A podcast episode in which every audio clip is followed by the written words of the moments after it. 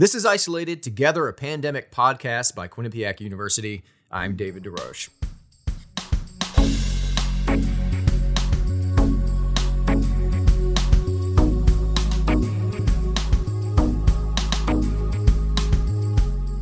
If you're a parent of a school age child, this episode is for you. If you're a parent of a child with a disability, this episode is especially for you.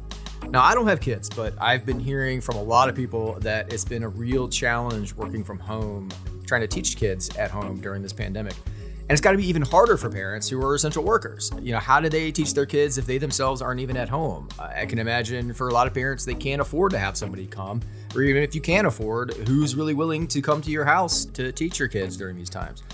And imagine if your kid has a disability. The challenges are often magnified because of the increase in need.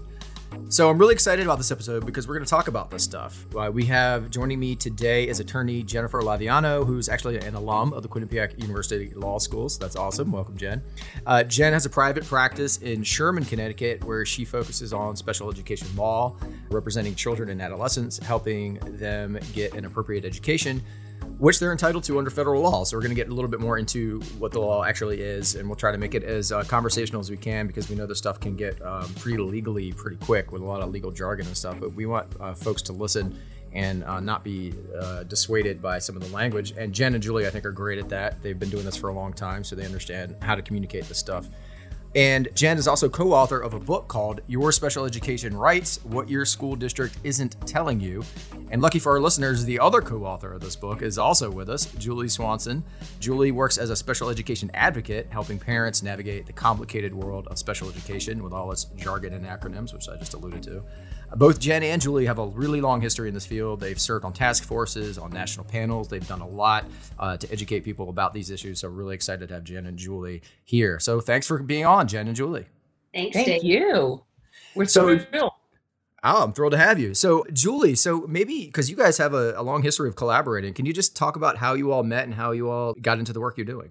Absolutely. And, and and once again, thank you so much for having us on. We're really we are glad to be able to talk about this topic and it's a very important one. So yes, going back to how we met. So, you know, I have a child who is 25 years old who has autism, who's on the autism spectrum. And back in 1994, when he was diagnosed, it was literally a one in a million uh, incidents. Hmm. And um, it was what's autism, what's ABA, applied behavior analysis. And it was before cell phones. It was before computers. Well, com- there was, you know, everybody was like, I wonder if these computer things. Right. Wasn't ubiquitous yet. Yeah. Yeah, right.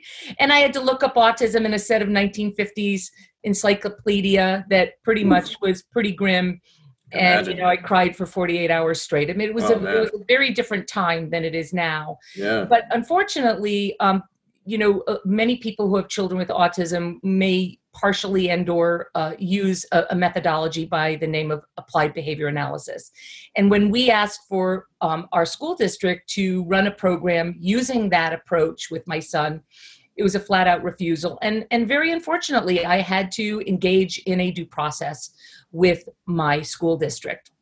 Um, and I unilaterally placed my son at a private school, which meant at our own expense. We paid him. We placed him there while we were, um, unfortunately, engaged in this in this um, this battle. I retained Jennifer's father, the esteemed attorney Bill Laviano. Um, he was a, a, a great man who unfortunately has passed, but Bill was our attorney. And we were into the hearing, and one day he couldn't make a hearing date. And he said, Well, you know what? I'm going to have my daughter come. And she just graduated from, from law school. And we're like, well, well, wait, wait a Wait a minute does- got a little nervous. We Of got a little nervous. And um, Bill was a passionate man. Um, and um, let's just say some sparks flew. Hmm. And um, he, uh, I'm going to let Jen take it from there. Okay, So so, what happened next? yes. and I'm sorry, my office phone I can't turn off, but It's all right. You're busy. Well, it's good to be busy, but then, I- I- as you all know in your field, it's good to be busy, but also it's kind of sad that you have work, which you know, we've talked about a lot. But anyway, so yeah. So Bill was a very passionate 400 pound Italian litigator man. Is the what is the other I piece? of picture him. I can said it. picture him He immediately. looked like Pavarotti. Yeah. And so he kind of strong strong armed Julie and her husband into being open minded to my presence. And I was really grateful for his throwing me right under the bus there. But um, the minute Julie and I met and her husband as well, we hit it off and thankfully we're able to resolve their matter down the road. Yeah. and um, you know ever since then julie and i've been friends and colleagues. Julie then became an advocate professionally representing families. And for years and years and years julie stalked me. I mean there's really no other word for it. She stalked me. And um, it, it uh, you know we'd go out to dinner and i thought we were just having nice girls night out and soon into it she'd say i really think you and i need to get together and put out some either a radio show or a TV show or a book about these issues. And for the longest time, I resisted it, thinking, you know, if people want to hear from a lawyer, they'll they'll hire a lawyer. They're not going to want. Who wants to hear from a lawyer? As you said, you know, right. half the time we sound ridiculous. But she convinced me over time that there was a real need for this, and that, and I started paying more attention to how mainstream culture excludes people with disabilities or treats them in a very Uh, offensive way often either by right. ignoring them or putting them in a light that's really not fair or by infantilizing them you know and right. oh, we pity them these poor people and i became more and more in tune to that and realized that that was as much an obstacle to my being successful for my clients as anything else was the cultural perception of people with disabilities and so julie and i i don't know how many years ago my, my oldest was an infant carrier so we're going on probably 14 years ago started originally we started with a radio show and then we did uh, you know uh, um, some website stuff and a blog and eventually we developed this very comprehensive video based website with a professional produ- producer that has hundreds of videos. Called yourspecialeducationrights.com hundreds of videos to help parents navigate this very complicated system in a way that makes sense without having to look at the law. Right. And we try very hard to break down that legalese into common understanding eh, understandable language. And then eventually we, we, wrote our book, which we're very thrilled about as well. Real quick, Dave, I should just say, you know, I had a background at, as a television producer. I was in public relations. So when my child was diagnosed with autism, I saw the world very differently from the media's eyes. And I'm like, why isn't anybody talking about disability issues? And I pitched myself on local television stations, you know, doing disability related stories. And eventually the producers came to me and said, nobody wants to talk about disabilities. I think it was a little bit before my time. Yeah. Um, but now people are, right? Yeah. But the reason that we did the website was as a parent, I always said to Jen, we're the one two punch. You're the attorney, I'm the advocate, I'm the parent. So that's a very nice mix of of how we want people to trust the information that we have.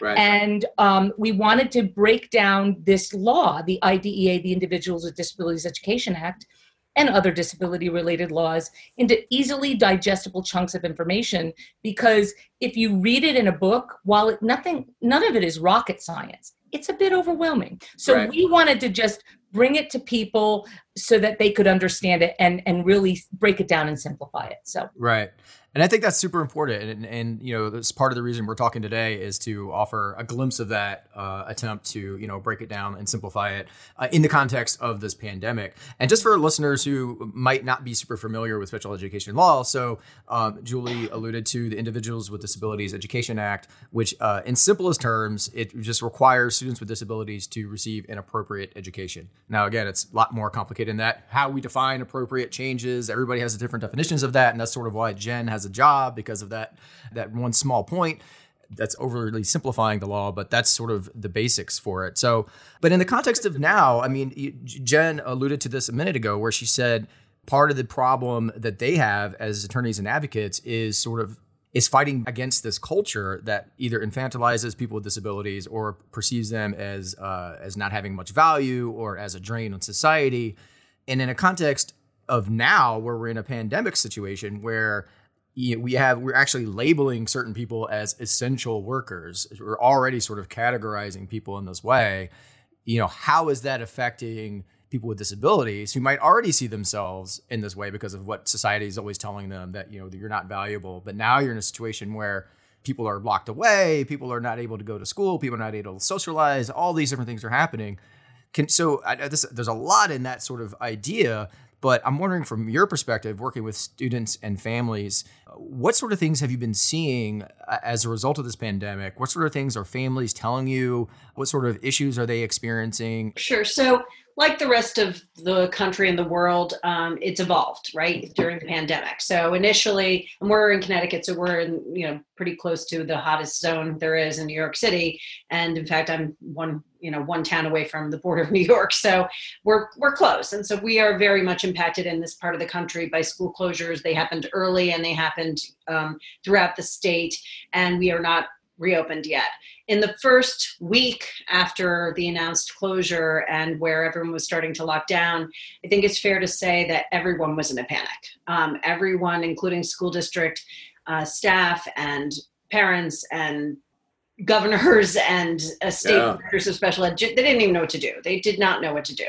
And in the, that first week none of us were really organized in our thought process about what to do during a school closure for our kids who have disabilities because everyone just seemed like we were going to possibly not have any school. Within the first couple of weeks school districts started to say okay what's our plan? What's our distance learning plan? Let's get those together.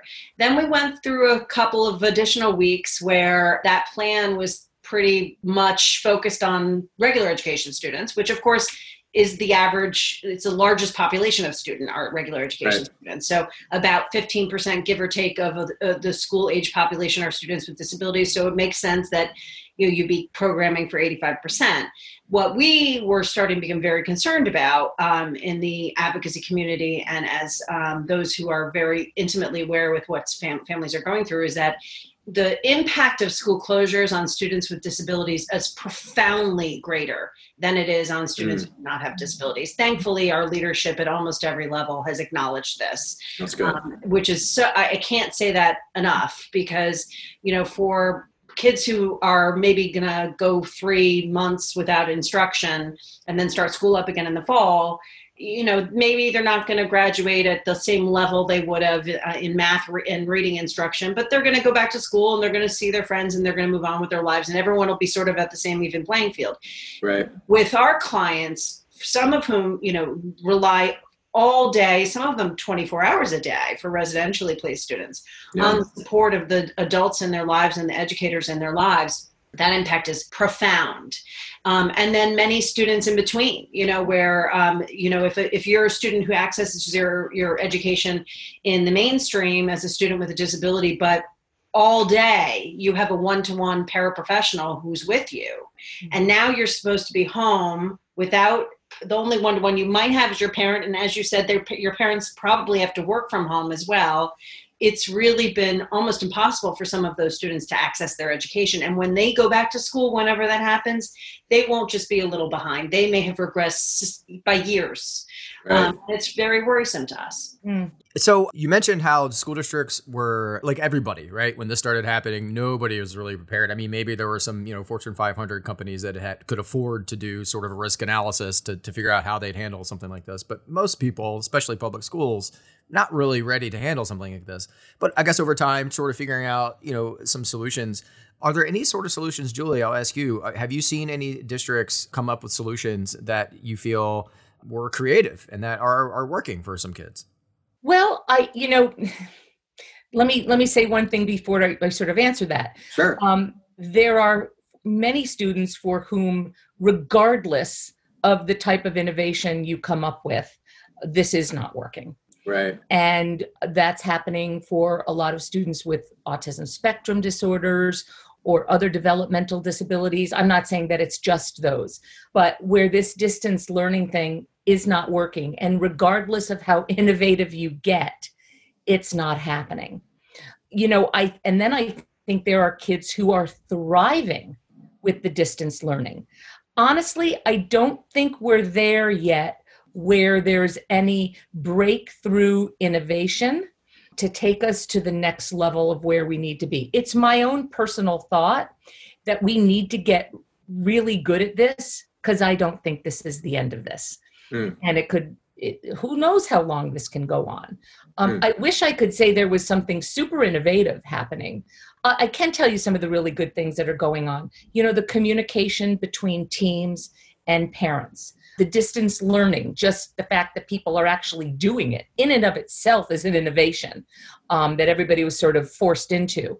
So I do think that, and I think some of the good things that are happening is for many parents, they're really starting to understand what's been happening in their child's special education programs, how their child learns, and to the opposite, maybe how their child really isn't learning. Mm. So I think all sorts of things are being revealed. Jen, uh, do you think there's some great innovation going on that I've missed? There have been more and more developing out of the, out of the gate, and this is you know no, not to be pejorative towards public schools by any means, but we Julie and I both have a number of clients who are in private placements. They're usually private special ed placements. They're not prep schools generally. They're private schools that cater to to students with disabilities. Yeah. Right. I will say that my view and my experience, the private sector jumped in much more quickly and with much mm, more of a right. plan um, than the public sector, at least in Connecticut, and with exceptions on both sides. I have some some sure. private students where you're thinking for this amount of money, you couldn't put together a plan for a month. Right um, right. and, and, other public school programs that are being really creative. So structure is a big part part of it. Uh, the ones that have seemed to be working really well is where there's a set schedule, including an opportunity because so many kids right now are just missing seeing their peers, mm. and so that opportunity where through Zoom or right. other platforms you can actually see your friends and they can see you. Yeah, those are tend to be helpful for for many kids. I've seen some directors use resources that they are already committed to providing for various reasons because they're they have contracts with um, with teachers and with outside providers where they've used those contracts and switch those resources to a different purpose. So um, uh, using paraprofessionals who can't be in that classroom one to one with the student to support students who also have services, but who are maybe usually achieving well, but are now just kind of shut down. And so using that person to be the touch point when parents work and can't really do that. So mm-hmm. shifting of those resources. One thing that I heard talk of, but I'm not sure if it's happened anywhere, was districts using some of their buses and because they pay many districts pay private transportation companies. They don't own their own buses in a lot of districts, at least in Connecticut, yeah. using some of those buses to set up Wi-Fi in some of our urban right. areas well, where families yeah. don't have access to Wi-Fi in, in that community. Yeah so there's there's stuff going on or at least being talked about and i and i hope we'll continue to innovate so that's really interesting. So, are there any personal stories that you guys can share? Now, obviously, there are confidentiality issues, so you can't get too specific. But are, are there any specific stories where a a good story, like a story where the district was like, "Hey, this is this cool thing we can do for this this child," and and now that child is somehow getting a better education because now, to your point, uh, through this process, parents are getting sort of like an inside look at, at, what their children's education is because now they're present for that education. So maybe the parents now can say, "Oh my God, this is just a really cool thing," um, or "This is terrible." So two parts. Like, are there any examples of uh, a child that may, maybe wasn't doing so great under in a traditional school environment? Now they're thriving, and then the flip side of that, are any children that maybe they were doing pretty good and now they're not doing so hot? Do you guys have any examples of clients maybe you could share? Sure. I have a few clients who have more traditional learning disabilities like dyslexia um, so the the more standard learning disability where very often that kind of instruction is being provided in a resource room classroom right. with that student and three four five others and the teacher and a paraprofessional and a lot of times there's a disagreement about whether that that method of instruction is effective for students because parents question and sometimes with very good reason and sometimes not whether or not that is really being individualized for their child because if you have five kids each of whom are on a different grade level we yeah. worry and we have are finding during this time period that what the, the easy thing to do is to rely on the other adult to sort of work with the other kid while you're working th- with this child and then while the teacher is moving from student to student what we worry happens is the hour of instruction is really 20 minutes of direct instruction for that child or 20 you know 15 minutes right. now because of this pandemic many students are getting truly individualized one-to-one instruction from their special ed teacher for the hour wow. and um, i have a handful of clients who are reporting to me seeing pretty significant improvement in those students Wow. And that's awesome. And that seems like such a, a no-brainer too for for anybody. Like the more time you have with a teacher, the better you'll do.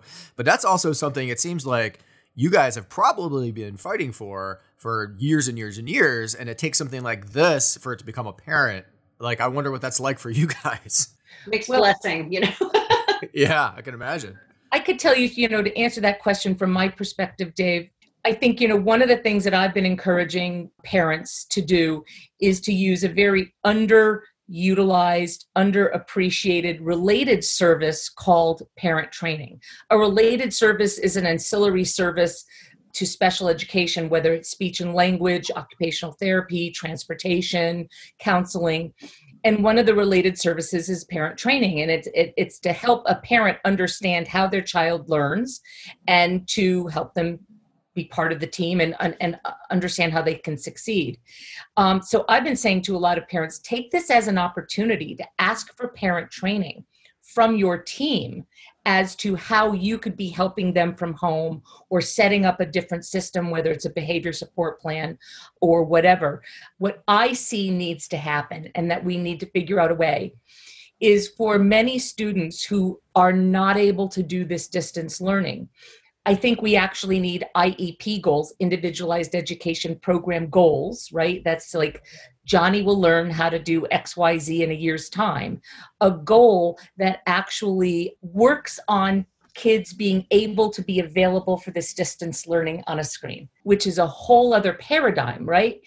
And I think we need to help kids who that may not come naturally to them to sort of figure out how to do that I think that's a really big challenge. And I think, from my perspective, with for many students, we need to get better at that. I don't know what your thoughts are on that, Jen. I couldn't agree with you more because you know even if you know we're we're again in a, in a part of the country where we're still locked down and um, according to our governor we will still be closed through at least May 20th virtually everyone thinks we're going to be closed through the end of the school year and may not even be in a position to open, open for what we call extended school year, which is mm-hmm. summer services for students. So we may be looking at a six month gap, if not more, for mm-hmm. some of these students. And then many of the health professionals are predicting another wave in the fall or winter. So we need to be planning now for those kids who can't access their education this way because otherwise we have no plan. And, um, you know, uh, the one of the more compelling things I heard from a mother who was talking about how much this is impacting her family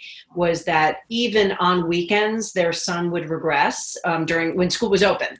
They would, you know, right. leave on uh, Friday, and by Monday morning, that there they would see regression. And there are some kids for whom that is true. That every skill is hard fought for. Every focus is on just maintaining and then hopefully developing new skills, and it is it requires constant attention by all of the, the adults. And this mother said, you know, we would deal with that, but Monday morning the bus would come and we would move on to another week of trying to get back to some progress. And now she said, you know, there's no Mondays anymore. We're in a world of no Mondays. Mm-hmm. And that's true for these families. There is no, they're 24 7 on call. And, and one of the worries of this population, of this most significantly impacted, is that if the behavior becomes such that either the student is at risk to themselves or others. The last thing anyone wants right now is to end up in the hospital over something like that. Or, you know, I mean, right. many of our clients, unfortunately, families have to call 911 for mm-hmm. psychiatric hospitalizations or just mm-hmm. to de escalate a situation nobody wants to be in an emergency room right now okay? So especially if you don't need to. So we need to have uh, con- contingency plans for these students so that whether it's you know the rest of this school year or in november we have a plan for how students like that can distance learn. I couldn't agree with julie more and it seems like that would be something that could benefit all students because you know I can imagine this being so new for for everybody that every student would benefit from figuring out how to best learn in a distance environment. Yeah, I have one client yeah. who has a, a you know their the sister the sibling is a regular education student and she reported to me that her other child is thriving and never really wants to go back to regular school. Oh, I can imagine. Um, yeah. You know, so there are a lot of kids like that. Yeah. Yeah, I can imagine it, it being a very double-edged sword, um, something yeah. like this. You know, and when I when I mentioned you know earlier how it seems so obvious that a child would thrive once they have an actual hour of one-to-one instruction versus in a in an actual classroom where they might have been receiving 15 or 20 minutes. You know, some people might immediately jump to, well, that's also you know resources. You know, how do we have how can we afford to have a teacher do that? one to one in a school environment. And I think, and this is something that might create some disagreement among us or uh, people listening, but as far as my understanding of the law goes, a, a, child's disability has to impact their access to their education in some way, whether it's their their grades or their emotional um, adaptation or their social skills, has to impact their education in some sort of way. And so the theory then is, so if the, if the general education environment is more robust, stronger, then some of the students, some of the needs that they have now under the present system, maybe they wouldn't require such specialized education. And so I'm just wondering if this environment has highlighted that sort of the flaws within the general education environment. I have a thought to that. You know, I think regardless of where you're being educated, okay, a skill deficit is a skill deficit is a skill deficit. And so, you know, there may be many kids that they're impacted differently, so they may not need an accommodation that they would in in in the public school or a modification, but I still think for the the lion's share of students, the skill deficit is still going to be there regardless of what setting they're in. Jen?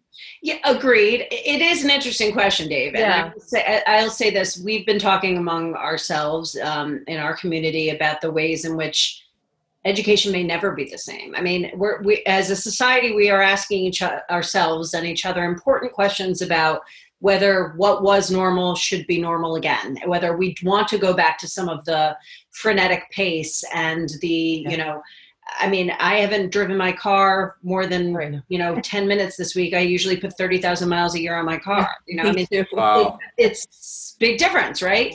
Um, and so we should be asking these questions. One of the things that's frustrating for me about the culture of public education is that when you ask a question about a new idea, you know, uh, why don't we try this for this child? You know, because the IDEA requires unique um, that we consider the unique needs of the child and that all programming be individualized to that child.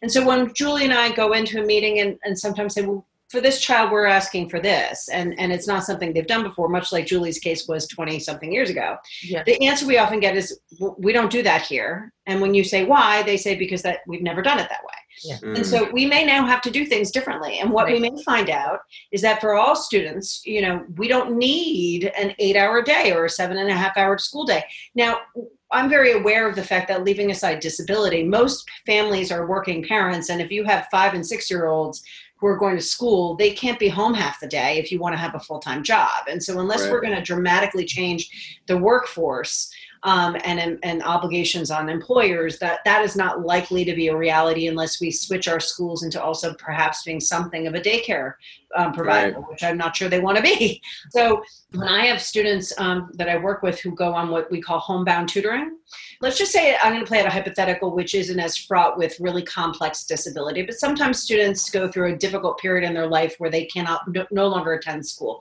sometimes just for a medical reason. And so the doctor recommends that, it, that the child should receive what's called home, in Connecticut homebound tutoring. In Connecticut, that typically looks like 10 hours of week, a week of instruction, which is two hours per core academic area let's assume for a high schooler okay? And parents will say 10 hours a week he's in school from you know 8 o'clock to 3 o'clock five days a week. How can we possibly keep up if he's only going to get it 10 hours a week of instruction? And i say you'll be surprised. Mm. and what usually happens is with that one-to-one individualized instruction the kid sometimes surpasses the grade level before the tutoring is over and is doing better and farther along in the curriculum than they were in the mainstream classroom. And some of that's logic you know 25 kids in the class versus one-to-one you can be much more concentrated and productive and individualized. We may find that we don't need to have the resources applied the way they are now but we also are likely to come to a realization that there and something julie and i've said for 20 years now mm-hmm. education is more than ju- just academics right what right. are kids missing the most for the most part right now is is social interaction is right. peer interaction that's what they're missing if if this experience has highlighted nothing else it's how how school is about so much more than just right. math reading and writing right and if i could just interject there i do advocacy with parents and helping them get secure, appropriate special education services for all disabilities. But I do an awful lot with autism because my son has autism. People come to me because they know that I'm so connected to autism and understand autism. So I, I do a lot of autism. And for my clients and my families with whom I work, whose children have autism, what I'm seeing now is what I've been saying for so, so long that you've got to teach the adaptive and the life skills. In fact, I'm going to plug a little something here. I'm going to be launching a website called The Life Skills Lady, and it's a, a website devoted exclusively to teach life skills and adaptive skills for children who are on the autism spectrum because these are the skills we need for adulthood. These are the skills we need to navigate everyday life, and they often get a bad rap. But even just change, okay, I'll give you an example. So many kids who, who have autism were have had their worlds rocked by the fact that this abrupt change happened. Well, I believe very strongly that the, the most important skill that we all should have, but especially for many kids with developmental disabilities or autism, is the ability to be flexible and to have something happen that we didn't expect and we were Mm. able to go with it. This is such an important life skill. Ju- That's an adaptive skill, right? So for me and many of the parents uh, and the students um, with whom I work who have these types of disabilities, these issues have become glaring the life skills and the adaptive skills. Well, I gotta tell you, it's uh, it certainly has highlighted deficits in my own adaptive skills. Um, you know, I thought I was flexible, and then this happens. I'm like, eh, I'm not that flexible. Um, but but and, I- but I think you know a lot of things you guys are talking about are very interesting because they're issues that people like yourselves, people who have been on the side advocating for people with disabilities, for students with disabilities for a very long time, but actually communicating that to the general population, people who don't have any connection to anybody with disabilities, has is always a challenge because that is sort of where that cultural challenge comes from. Comes from people who don't have any connection to disability in any kind of way but it seems like the pandemic having created an environment that highlights all these little holes that are present within education that become very apparent now uh, whereas before it might have been harder to point them out whereas now you can easily point them out because you you have you have like a comparison right you have a you have the group now how they are now and how they were in the past and you can easily compare those those groups and those students and see how they were doing so i'm wondering like from your perspective and you've pointed out a lot of these already, or some of the issues of the regular education system that are becoming apparent now. But do you feel like this environment now is sort of forcing them to sort of recognize those weaknesses and make adaptations, not necessarily, you know, through technology, but just in how they're thinking about educating kids because now they're forced to think about it in this sort of different way. I, I hope so. I hope so too. And I think one area where I really hope this may prove to be a, a groundswell of change when school reopens. Um, for years, those of, the, of us in the disability community have been talking about trauma informed instruction, trauma informed discipline for years because many, many students who have disabilities also have trauma um, in early childhood, particularly children who are um, in the foster care system or otherwise um, have had to go through that experience. Uh, we know that there will probably be children, we know there will be children, not probably, who are traumatized simply from the pandemic, uh, especially those who are already susceptible because of anxiety disorders or, or um, other kinds of vulnerabilities. So, what I'm hoping is when school reopens, one of the things we really start to have a conversation about nationally is that our long-standing punitive approach to discipline, Mm. which has been proven over and over and over again to be highly ineffective, and in fact, in some cases, extraordinarily harmful, not just to the student in question, but to the educational community, because very disaffected students ultimately become very angry students Mhm. that we can take another look at that because we know that this is just not the approach that makes sense. It's not the approach envisioned by the law, and it shouldn't be the approach that is taken with either regular ed students or special ed students. you know, Dave, I do think it's going to force innovation. You know, I think let's think about it this way: even when school does come back, there may be many staff who still aren't comfortable coming back into a, a public school system. There may be parents who say, even though you're starting up, I'm not sending my child into that petri dish. How do we stop children? From touching things and then touching their face and then social distancing. It I- Feels I'm not- impossible. I, I'm not sure it's possible, right? Yeah. And so we have to. It's go. I, I it has to force innovation. It Yeah. has to. I mean, I know one of the things that I've heard nationally is maybe this rollout where there's a half a day for half of the school population, and then the other half a day it's the other half of the school population, and then vice versa. They're at home. I, I'm not sure how it's all going to happen, but I don't think it's going to be poof, one day school is back and then everything goes back to normal. I just don't see it happening. So here's a million dollar question. What can parents do now? Parents who are sort of thrust into this environment, obviously raising children with disabilities, uh, they already are aware of the needs of their child, but now they're acutely aware of it because they're either having to spend all day with their children or they're having to go to go to work and figure out who is with my child because I'm an essential employee. I have to actually leave. Are there resources? Are you seeing any resources out there that can help parents navigate this? Or is anybody? Uh... One thing that we've done, Julie and I are both on the executive board of an, our state organization known as SEEK, S E E K, which is Special Education Equity for Kids. Um, our website is seekct.com we have on our school closure page a data collection form that we developed as Seek. It's supposed to be a weekly data collection form for families. And the idea behind it is this, and it would work for many families, even parents of kids who don't have IEPs, but it essentially takes the various areas of focus like behavioral, academic, fine motor, gross motor, social communication, all those things okay? It takes those areas and breaks them down into a grid and it's designed so that every week you can stay on top of your child's skill levels during this closure because we're pretty confident that whether it's good or bad news how a child ends this school year and the period of closure is going to be very different from how they entered it.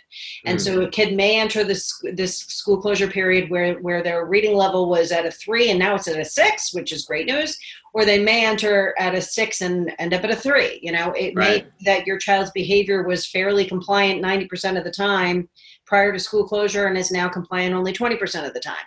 Mm. Either way, both the team receiving the child when school reopens and the family need to make sure that when we send these kids back, we know exactly where, where they are as a baseline and where we want them to be, because we're going to have to reassess where we want them to be. In the spring is a very common time um, in, in Connecticut and elsewhere to plan for that next school year. And some of the planning already happened for kids before school closed. And so mm. we may be entering the fall with a very different what we call present levels of performance mm. for these students so keeping track of data is one thing they need they need to be doing and can be doing now and communication, communication, communication. If you're struggling, if you're just not able to get it done, you should be in regular contact with your administration or your principal or your case manager or your teacher, whomever you have the closest and more regular line of communication with, saying, This isn't working. This is why it's not working. Do you have any help that you can offer us? And, you know, do so as we encourage districts to do with uh, mutual respect and with um, a real sense of the fact that everyone is operating in a period of time where we don't have available to us our, all of all of our usual tools, but we also have available some tools we didn't have before.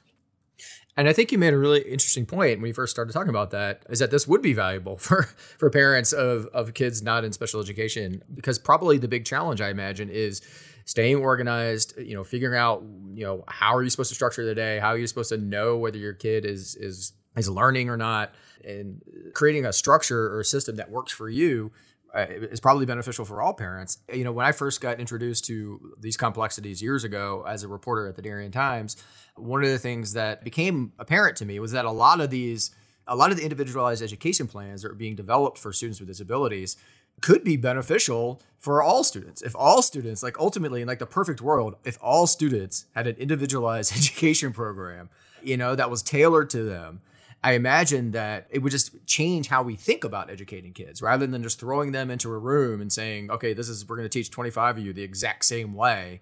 And that's the way we've been doing it since the 1800s. You know, now if every child had that program, there would be that individual individualized well, instruction and this is why the Montessori models have been popular for many years, is that's the concept, and there are varying levels of success with that. You know, I will say that the whole movement within education for differential instruction in general is supposed to right. that. You know, we as you know an educational system in our country do teach to the bell curve. We, and so there are many i hear from parents and from family members and friends all the time how frustrating it is that if you're you know looking at a bell curve of ability and performance if your child's well within that 25 to 75th percentile either way you know most of the time regular education works for that group right? Right. Um, all other things not being factored in, including a number of issues surrounding equity and and sure socioeconomics, all that. Yeah, stuff. exactly. Um, however, you know, students who have who are extremely at the high end of the the bell curve, either because they're extraordinarily gifted, Right. or because they perform far above their peers in some major ways that, that um, we can quantify. There's no law that protects those students federally. Some Right. states have some laws surrounding giftedness, but many of those students are as much struggling with their day-to-day educational experiences for in different ways than students at the other end of the spectrum. Right. And so, you know, there's there's many ways we have to be much more thoughtful about how we're providing education, and also I hope we're all learning from this. I mean, we'll say. uh, Of course, we you know there's some truth in jest. I keep seeing these memes from parents about you know realizing how hard teachers work when they're now being uh, asked to be the teacher. You know, my favorite was I realize you've been lying to me all these year- years. My child is not a pleasure to have in class. I love that. But that's very very funny because Yeah, my child is not a pleasure to have. right exactly. the parents are getting a little insight into what their ch- children are Yeah. like as learners and as the, they are their pupils during this time. Be there. also, I'm work hopeful the reverse is true. pause a I'm hoping the teachers are starting to see that when the parent was saying, because you know the nature of education is kids usually get a new teacher every year, but they have the same parents most of the time. And so when a parent says, you know, when they Right. get to seventh grade, that's not going to work, and the teacher says, sure, well, it always works for kids like your kid, and the mom's like, you know, I'm really pretty sure that's not going to work. And now when we're s- able to, say, you know, it doesn't work. Yeah. I'm hoping that Yeah. that's there's creating some mutual respect. You know, that's a really interesting point because, you know, I think most of this time I've been focusing on sort of, you know, parents with their kids, obviously, because I think, you know, that's a situation that is very immediate. That's the thing I think about. I think about, you know, parents now trying to figure out how to educate their kids. But then you think about what it's like for the school district. Everybody has almost been forced into the seat of the other person, right? Now, so now parents are actually see their student, their parent, uh, their their teacher's point of view.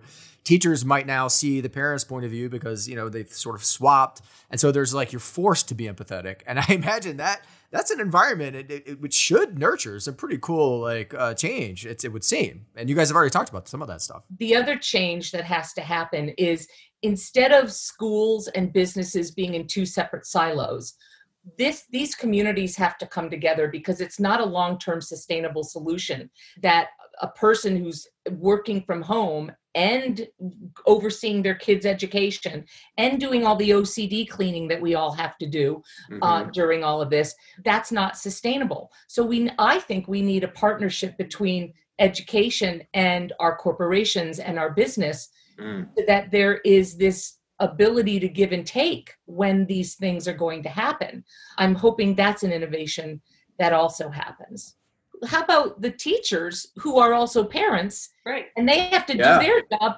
while their kid is home their child can only imagine. I had a, I had a, a an individualized education program meeting the other day, and you know everybody does it now on Zoom. You get the whole panel of people, Yep. and there was a teacher. God bless her. She's in one room, and I could see her kid behind her was sitting at the desk, and I could hear the distance learning going on. So she's working while her kid is, you know, and I'm Oh, thinking, wow. oh God, Well, that, that kind of role reversal, you know, it's like a bad 80s movie or something, but that kind of Yeah.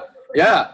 It, Right. that role reversal has been so illustrative for for so many people. I, I have many many friends. I know Julie does too, just by what we do for a living, who are teachers. Um, Oh, we have a lot of teacher friends, and, and my teacher friends are really you know struggling with.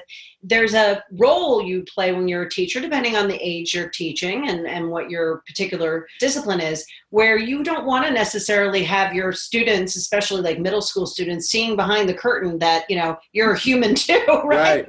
Right. so, so likewise parents you know have for years uh, had to and i say this almost every time i present to teacher groups i believe that there would be so much less disagreement in special education if everyone who is a teacher started from the perspective that parents usually know more about their individual child than the teachers do and parents understood that teachers generally know a lot more about education than they do. And if we could Mm. start from that premise and assumption of different experiences, but both extremely important, we'd probably not fight as much. And Mm. Julie and I are where, where most people aren't fighting. We're brought in when people are, and that's a big- Sure. Right. And we're big fans of the public school system, by We're the way. We- products of the public schools. we Big know we have to sometimes make comments that may be constructively critical, but you know, we're It's because we care about how they perform. It's because we want them to be successful that we Yeah. operate from a system of Absolutely. you know i think that there's going to be a lot of eye-opening conversation when schools reopen about how everyone learned a lot Yeah, I think it's it's fair to say that most people get into public education because they care about kids, and I think the tension that you guys are experiencing are when things go bad. bad. They've been right, they've been going bad for a while, and then you guys get involved. But that's hopefully that's not the typical situation. It happens sometimes, but generally, even if they disagree about the ability of the student, they still want that student to do well, right? Like they don't. Nobody wants a child to like fail and do terrible. So you know, you're, it's it's a complicated situation where schools feel like there's pressure to be successful. They want to educate these kids. There are all these different things happening, and in a way, as stressful as it is, uh, you know, being forced to do these things, in a way, it almost allows us to take, take a breath as you know, as we're sort of like stressing out over here in this one aspect of educating kids. We can maybe like kind of take a breath in this other way, if that's even possible to sort of imagine being stressed half of our body and the other half of our body breathing. But it seems like it's it is giving us that opportunity to do that. that's actually a good descriptor of how i i've been feeling almost this whole time is both, both Right? fatigued and stressed um, equal parts shifting depending on the day and the weather Yeah. Those things. I do think, though, um, and this may be a little esoteric, but one of the biggest battles that Julie and I face, and all advocates in this community, is making sure, you know, every time the budget's due in any school district, that everyone raises their hands up in the air about how expensive special education is. Oh, and yeah. we constantly try to explain to people that special education is not a cost it's an investment and if during this whole pandemic you know we've all heard the term we've we're all in this together over and over again we're all in this together because you know the fractures that we see will mm-hmm. result in consequences for everybody. If we take that global issue and we focus it on just the issue of special education one of the things that people who don't have children with disabilities genuinely need to understand leaving aside what's right leaving aside what's mandated by law and all those things to invest in special education means we as a society later have far less of a burden and that is because we are producing adults hopefully who have skills and even if those skills don't mean that they're an independent adult which is the goal but even if it doesn't mean that it may mean that they're not an uh, that they're a dependent adult but are far less costly dependent Right. adult Right. And let's also not forget about human potential. I mean, uh, when Stephen Hawking died, I said, can you imagine what this world would have lost if all people saw was his disability? Right. What, what are we missing by kind of pushing aside these students and these individuals simply because they have a disability? And so there's, I'm hoping that maybe we all come out from this and realize the very important roles we each play in society and how we are all in this together. I know that sounds like, you know, a, commercial. No, no, not at all. Well, I think you, you you bring up a really important point that is sort of the crux of this conversation, which is you know in a pandemic situation, what is happening to our most vulnerable population? You know, we often talk about the older population, or we talk about people with pre-existing conditions.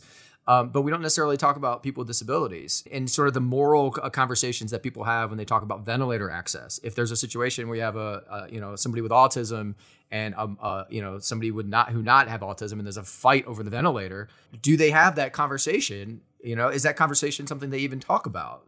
And so uh, you know these are it isn't sort of an esoteric topic, but it also forces us as a society to think you know, how do we value human beings? Do we just value them equally, or do we assign value based on this arbitrary set of standards that are, you know, based on just culture and history and but not necessarily humanity? Which is, I think, that's an important conversation to have. It is. And if we're going to start doing that, if we're going to start assigning value of life based on uh, any number of factors, I'd like to add kindness above disability, frankly. But Absolutely, and I mean that's a conversation For for an entire episode. six hours Um, later. but I, I I love this conversation. I think it's important to talk about, and I'm grateful that you all do the work that you do. I know it's not easy. So you mentioned a resource that Seek is offering for parents. Are there any just sort of like common sense things or advice you could give to parents who are now having to to educate their kids? Or there's just like a couple of bullet points things, like maybe just be patient. I don't know. What what, what kind of advice do you have? Julie, I'll start with you since you're a mom. Well, yeah, you know, again, sometimes I don't answer your question in exactly directly. Well, you were in TV, so I get it. Right? But I think what I really need to say, in just as a comment to your question, is there's been a movement across the United States with many parents um, of kids who have disabilities who are working and, and they can't do it. And they've said, and they're just putting it right out there.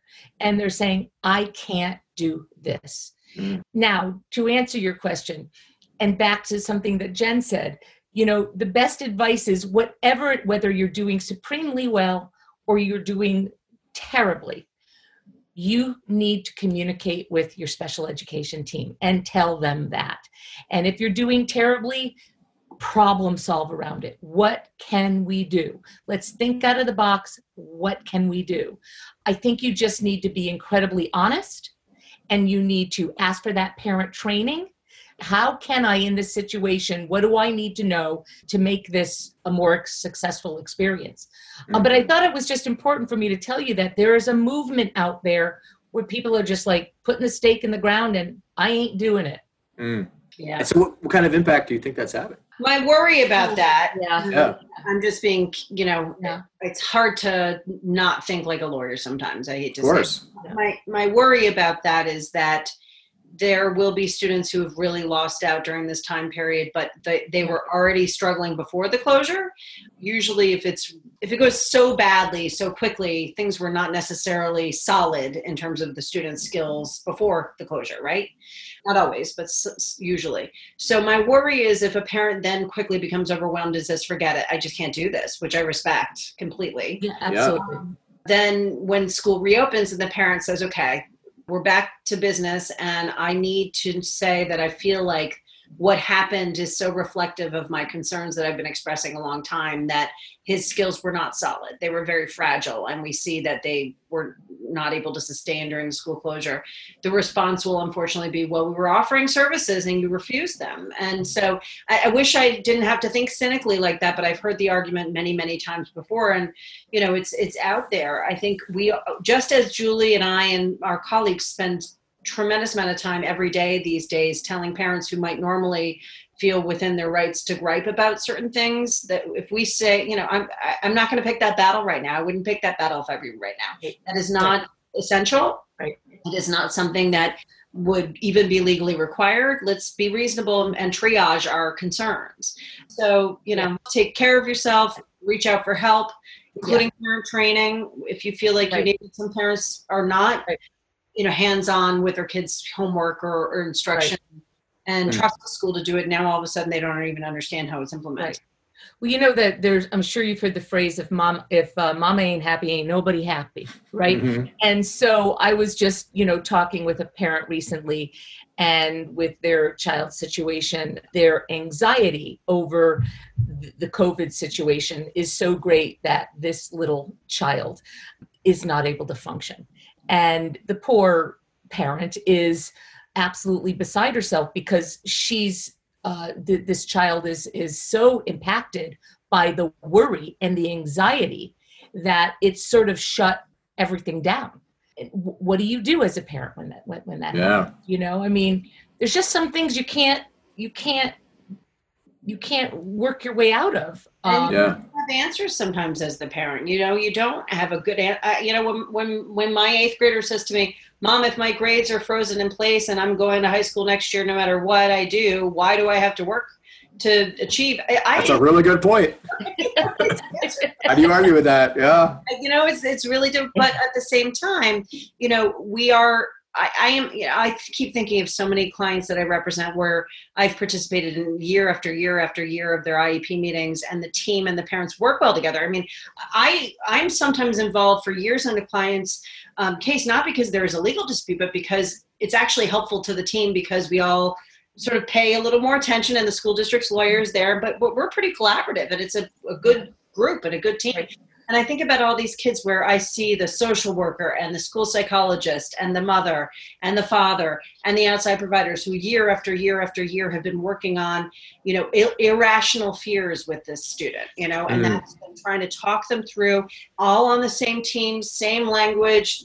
This is how we're going to have, and now those fears are pretty rational, you know? Mm. How do those adults reestablish trust when school reopens and this kid is flipping out about going into a school and flipping out about the germs and everything else? Right. And it's not an irrational fear, and yet you still want to get the kid in school. I mean, these Oof. are yeah. ways in which yeah. these problems are going to show yeah. themselves. Yeah, that's that's really incredible. And so, Jen, you're a, you're a mom. You got your kids at home. How's it been for you? uh, you know, Staying on top of all that. Adolescent girls Enough said. I'm one of four girls, and my late father, who we referenced earlier today, is laughing every single time. I'm sure. That I have two adolescent girls. Yes. Yes, yeah. But that one argument was solid. I mean, you got to appreciate and that's, that's like a it's a lawyer skill, right? Like oh, can, it's it's kind of humbling when you raise. where I, I, say this all the time, and Julie knows I, I, spend all day negotiating with adults and all evening negotiating with children, and they're probably effective at it. well, you must be doing something right then. Mm. Uh, well, Jen and Julie, uh, Jen Laviano and uh, Julie Swanson, thank you so much for joining us today. Is there any other stories or anything else you wanted to talk about? Just lastly it's it's you know we talked about the the inequity uh, for many of those students who whether they have disabilities or they don't have disabilities where there aren't robust support systems at home or they may not even have wi-fi they you know they they're not even able to access this distance learning you know and um, I know that's something that um, we at SEEK, Special Education Equity for Kids of Connecticut, are are are you know really concerned about, as I think many people are, and I think that's another thing. As you said, it, it under all of this, there's been a big light sh- um, shined upon that, and I think that's another thing we really need to get innovative about. Awesome. All right. Well, thank you so much. Thank you, Dave. Dave, thank you so much for having us.